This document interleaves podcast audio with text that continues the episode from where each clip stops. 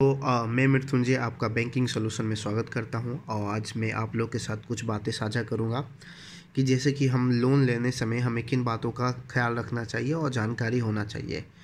उस बारे पे मैं ही आज बात करूँगा क्योंकि हर लोगों लोगों की अलग अलग ज़रूरत होती है उन हिसाब से वो लोग लोन लेते हैं।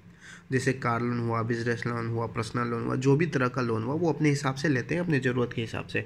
पर देखने वाली बात यह है कि हम जब लोन लेते हैं तब हमें बहुत चीज़ की जानकारी नहीं रहती है। कि हमें क्या करना है, ड्यू डेट कब है ईएमआई कितना का है, क्या ईसीएस है, क्या इंश्योरेंस हुआ है, ये जो छोटी मोटी चीज़ होती है, उनकी जानकारी नहीं होती है और इन सब जानकारी के अभाव में हमारा चेक या ईएमआई ड्यू डेट पे नहीं आता और वो बाउंस हो जाता है। और नॉलेज की भी कमी होती है जो सेल्स ऑफिसर और सेल्स मैनेजर नहीं बता पाते। तो हम इस में आज यही डिस्कस करेंगे और आप लोगों को बताने की कोशिश करेंगे कि आपसे इसके कुछ मदद मिल पाए। देखिए जब भी हम लोन लेते हैं तो सबसे पहले कॉन्टैक्ट पर्सन आपका होता है सेल्स ऑफिसर उससे खुल के बात कीजिए और सारी जानकारी लेने का कोशिश कीजिए। जैसे कि ईएमआई कितना होगा लोन कितना होगा, कितना का पैसा आएगा मेरे पास, जो भी सवाल है। अगर कोई भी रखती भी संदेह है तो सेल्स ऑफिसर से बात कीजिए, वो आपको पूरी जानकारी देगा। पर ध्यान में रखने वाली बात यह है, जब आपका लोन प्रोसेस हो जाता है, सब कुछ हो जाता है, जानकारी लेने पर तो आपको उस समय एक ना क्या करते हैं कि आप लोग एक चेक प्रेजेंट करते हैं ई सी एस मोड में, को दूसरे बैंक का या सेम बैंक का? मानिए बैंक एक्स है एक्स बैंक का आप लोग चेक दिए। तो सेम बैंक का देंगे तो वो चलेगा, वो ज़्यादा अच्छा है। अगर दूसरे बैंक का दिए और वो ड्यू डेट पे पैसा नहीं आया तो आपको उस बैंक में भी फ़ाइन चार्ज लगेगा और इस बैंक में भी फ़ाइन चार्ज लगेगा।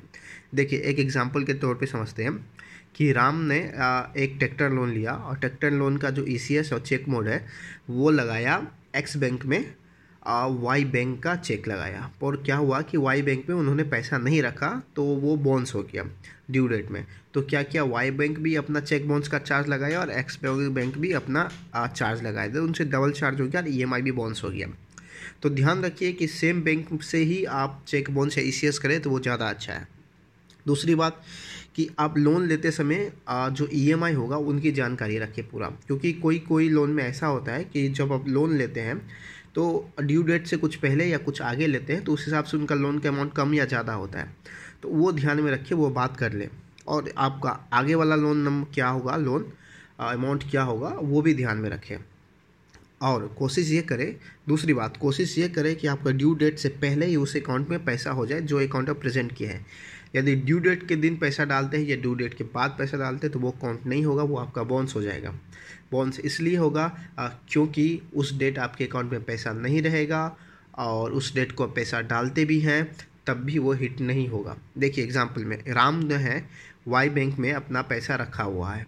और ड्यू डेट है इनका तीन तारीख। तीन तारीख को क्या हुआ कि रात में ही आ, वो हिट हो गया और उन्होंने राम ने क्या किया तीन तारीख को सुबह में पैसा डाला। तो वो पैसा का कोई मतलब नहीं होगा क्योंकि जब चेक प्रेजेंट हुआ तब इनके अकाउंट में पैसा नहीं था।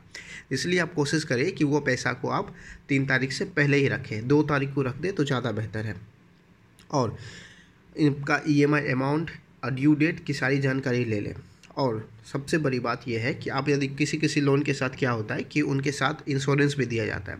तो उनकी भी आप जानकारी ले लें कि इंश्योरेंस जो है उनका कौन सा कंपनी से हुआ है उनका प्रीमियम क्या है, उनका लोन अमाउंट से कटेगा या अलग से इंस्टॉलमेंट जाएगा टेन्यूर कितने का होगा, या इंश्योरेंस कॉपी हमको एक साथ मिलेगा या अलग अलग महीने मिलता है। क्योंकि ऐसा होता है कई बैंक में कि हर साल वो अलग अलग कॉपी देते हैं इंश्योरेंस का, एक साल नहीं करते। यदि मानो कि राम का लोन चल रहा है, राम का लोन हुआ इंश्योरेंस दिया तीन साल का तो तीन साल का वो एक एक साल करके करेंगे।